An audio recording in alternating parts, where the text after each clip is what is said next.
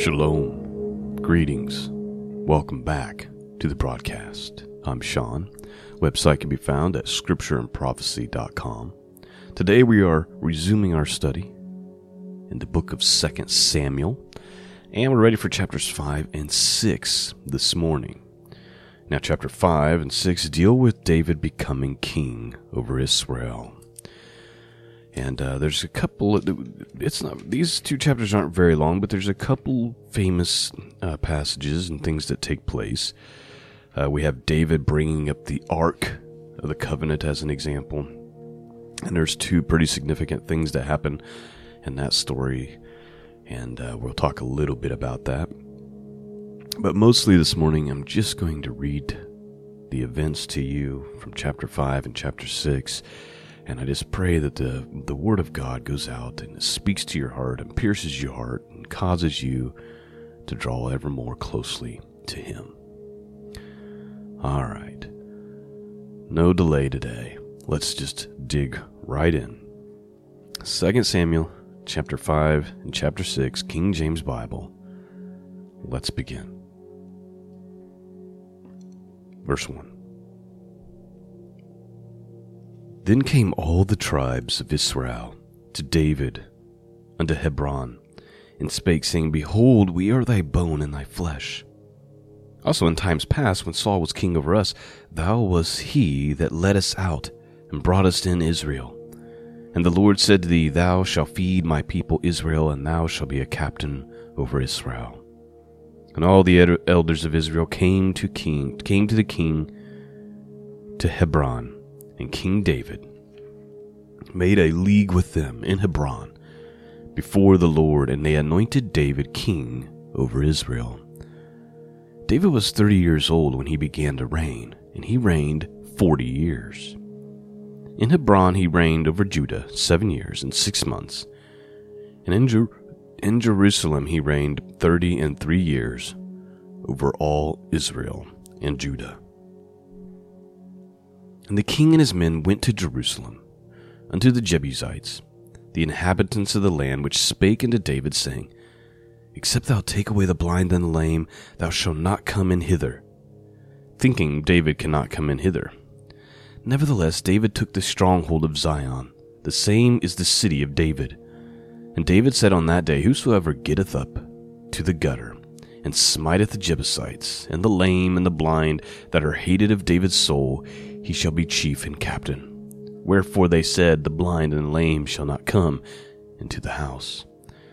So David dwelt in the fort, and called it the city of David. And David built round about from Milo and inward. And David went on and grew great, and the Lord God of hosts was with him. And Hiram, king of Tyre, sent messengers to David, and cedar trees, and carpenters, and masons, and they built David a house. And David perceived that the Lord had established him king over Israel, and that he had exalted his kingdom for his people Israel's sake.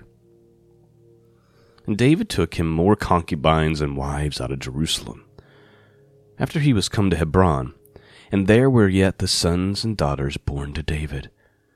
And there be the names of those that were born unto him in Jerusalem, Shemua, and Shobab, and Nathan, and Solomon, and Ibhar also, and Elisha, and Nepheg, and Japhia, and Elishama, and Eldadah, and Liphialat. But when the Philistines heard that they had anointed David king over Israel, and all the Philistines came up to seek David, and David heard of it, he went down to the hold. The Philistines also came and spread themselves in the valley of Raphaim. And David inquired of the Lord, saying, Shall I go up to the Philistines? Wilt thou deliver them unto my hand? And the Lord said unto David, Go up, for I will doubtless deliver the Philistines into thy hand. And David came to Baal-perazim. And David smote them there, and said, The Lord hath broken forth upon my enemies before me as the breach of waters. Therefore he called the name of that place Baal-perazim. And there they left their images, and David and his men burned them.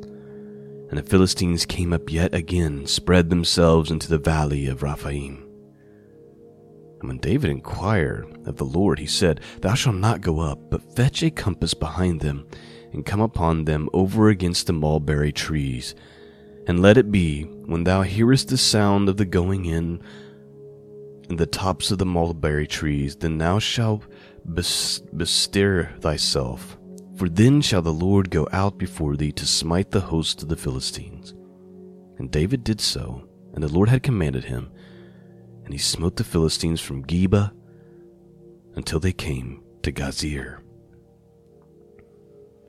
All right, so that's chapter 5. We're going to read chapter 6 here in a second. I just want to point out, earlier in the story, David's going through all this hardship. He feels like he's been promised the kingdom, right?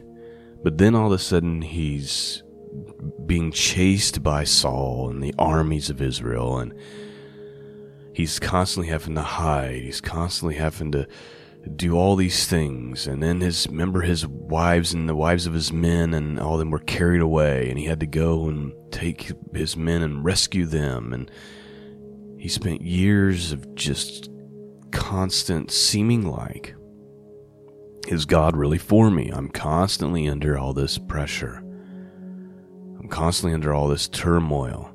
He even goes and unites himself with the enemy, right? Because he's like, Israel doesn't want me, and so he goes and he lives amongst them. Lots of things that David went through, lots of struggles he had to get through before he received the promise of God. And now look, he's anointed king. He's having children born by all these women. He's got the whole kingdom. He's hearing God literally, like he literally seeks God and says, should I go up to fight the Philistines? And God responds. And so he went from great struggle, but always, even though he was struggling and having difficulties, he always still went with what was right. Remember, several times, he had more than one chance to kill Saul, and he made the choice not to because he looked at Saul as God's anointed. So David, even though he was suffering, still valued and feared the Lord. And now he's reaping the benefits of it. He's the king of all Israel. He's got many children. God is literally responding to him when he's asking about going up for war and all these things. And it's just showing you how these things can change over time if you will remain faithful. All right, let's read chapter 6. Not very long, only 23 verses. A couple interesting things that happened, though. Let's take a look. Verse 1. And again David gathered together all the chosen men of Israel, 30,000. And David rose and went with all the people that were with him from Baal of Judah to bring up there hence the ark of God, whose name is called by the name of the Lord of hosts, that dwelleth between the cherubims. And they set the ark of God upon a new cart, and brought it out of the house of Abinadab, that was in Gibeah, and Uzzah, and Ahio, the sons of Abinadab, drave the new cart. And they brought it out of the house of Abinadab, which was in Gibeah, accompanying the ark of God. And Ahio went before the ark. And David and all the house of Israel played before the Lord on all manner of instruments made of fir wood, even on harps, and of psalteries, and of timbrels, and of cornets, and cymbals. And when they came to Nacon's threshing floor, Uzzah put forth his hand to the ark of God and took hold of it, for the oxen had shook it. And the anger of the Lord was kindled against Uzzah, and God smote him there for his error. And there he died by the ark of God. And David was displeased because the Lord had made a breach upon Uzzah, and he called the name of the place Perez Uzzah to this day. And David was afraid of the Lord that day, and he said, How shall the ark of the Lord come to me? So David would not remove the ark of the Lord unto him into the city of David, but David carried it aside into the house of Obed Edom the Gittite.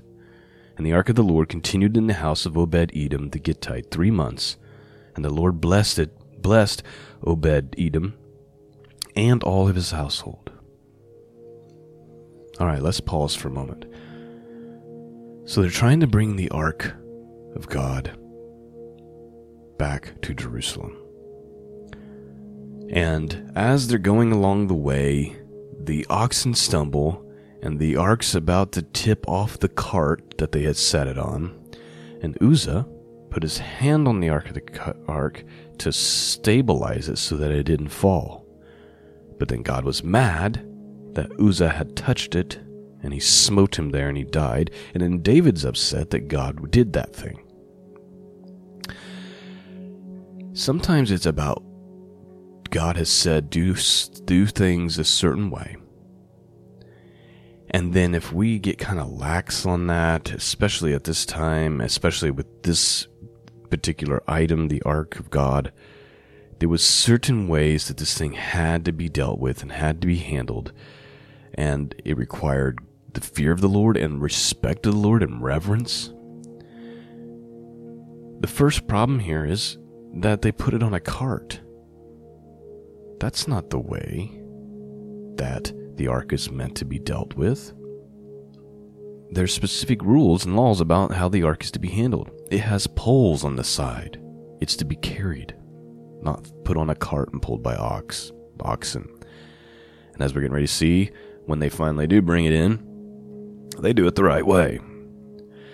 So be careful to look at this and think, man, God's just being cruel. No, there's more to it. You just have to actually research and remember what the laws were and how it was supposed to be dealt with. And there's so much nuances and research that needs to be done to understand Uzzah and this whole situation. But I just gave you a little basic overview there of probably the main issue on why, when Uzzah touched the Ark of the Covenant, that he was killed. So really, the fault blame lies on David, because he's the one that said, hey, let's put it on, He was leading this whole thing. Let's continue on here, verse 12. And it was told to King David, saying, the Lord hath blessed the house of Obed-Edom, and all that pertaineth unto him, because the ark of God.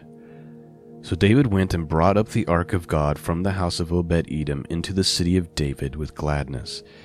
And it was so that they that bare the ark of the Lord had gone 6 paces. He sacrificed oxen and fatlings. Notice that men are bearing it now. It's not on a cart being pulled by oxen. It's being carried like it's supposed to be carried, with the poles that are on the side. And every six paces, David is doing sacrifices of oxen and fatlings. Verse 14, and David danced before the Lord with all his might. And David was girded with a linen ephod. So David and all the house of Israel brought up the ark of the Lord with shouting and with the sound of a trumpet. And as the ark of the Lord came into the city of David, Michal, Saul's daughter, looked through a window and saw King David leaping and dancing before the Lord, and she despised him in her heart. All right, let's pause for a second. David's wife. She's looking out the window, and she sees David dancing around before the Lord and before the people as they bring in the Ark of the Covenant, this big celebration, and it says she despised him, right? She's looking at him like, oh, embarrassment. Oh, look at him, the way he's behaving. Remember when Jesus said that a prophet is not without honor except for his own hometown. Here's something I've learned over the years. The people who don't know you, but I'm just using myself as an example, but they listen to your work and they read your writings and they respect it. It's the people that know you, right? Or the people that grew up with you, or family, close family and friends. They're the ones that are kind of like, it's almost like they're put off by what you're doing. Like, who are you to do this? Or it's hard to explain. Other than it's kind of like this situation here. I really don't have close friends and family who actually listen to the podcast. Thousands of people all over the world. But it's kind of like this. it's weird how in your own hometown, amongst the people who know you and grew up with you, you're kind of despised for this work. Like, they're put off by it for some reason. This is what's going on with David. You know, he's doing all this dancing and he's celebrating before the Lord, and his own wife is looking out the window, and she's like, it says that she despised him in her heart. Don't be surprised if family and friends and close relatives are put off by your great commitment to God, even though they themselves may be Christian. Let's continue. Verse 17, and they brought in the ark of the Lord and set it in its place in the midst of the tabernacle that David had pitched for it. And David offered burnt offerings and peace offerings before the Lord. And as soon as David had made an end of offerings, burnt offerings and peace offerings, he blessed the people in the name of the Lord of hosts. And he dwelt among the people, even among the whole multitude of Israel, as well as to the women as men, to everyone a cake of bread and a good piece of flesh and a flagon of wine. So all the people departed, everyone to his house. Then David returned to bless his household, and Michal, the daughter of Saul, came out to meet David and said, "How glorious was the king of Israel today! Who uncovered himself today in the eyes of the handmaids and of his servants as one of vain fellow shamelessly uncovereth himself." And David said unto Michal, "It was before the Lord, which chose me before thy father, and before all his house, to appoint me ruler over the people of the Lord, over Israel. Therefore I will play before the Lord, and I will yet be more vile than this, and I will be base in my own sight of the maidservants which thou hast spoken of, and of them shall I be had in honor." Therefore Michal, the daughter of Saul, had no child unto the day of her death. And that is the end of chapters 5 and 6, and of course Michal ended up being barren as a punishment for despising David for dancing before the Lord. So there you have it. Some pretty interesting things that we've heard before, but hopefully you've had some new thoughts about it. Hopefully I've stirred something in your heart and mind that has blessed you today. I want to remind you that this podcast is 100% listener supported. Thank you for supporting it at scriptureandprophecy.com, and just the Patreon subscribers and the PayPal donators and the people who send stuff in the mail. Thank you for your great blessing. That's all I have for you today. Lord willing, I'll be back with you on Friday as we continue our study in the ancient book of Jasher. Peace and grace be with all of you, and until next time, God bless.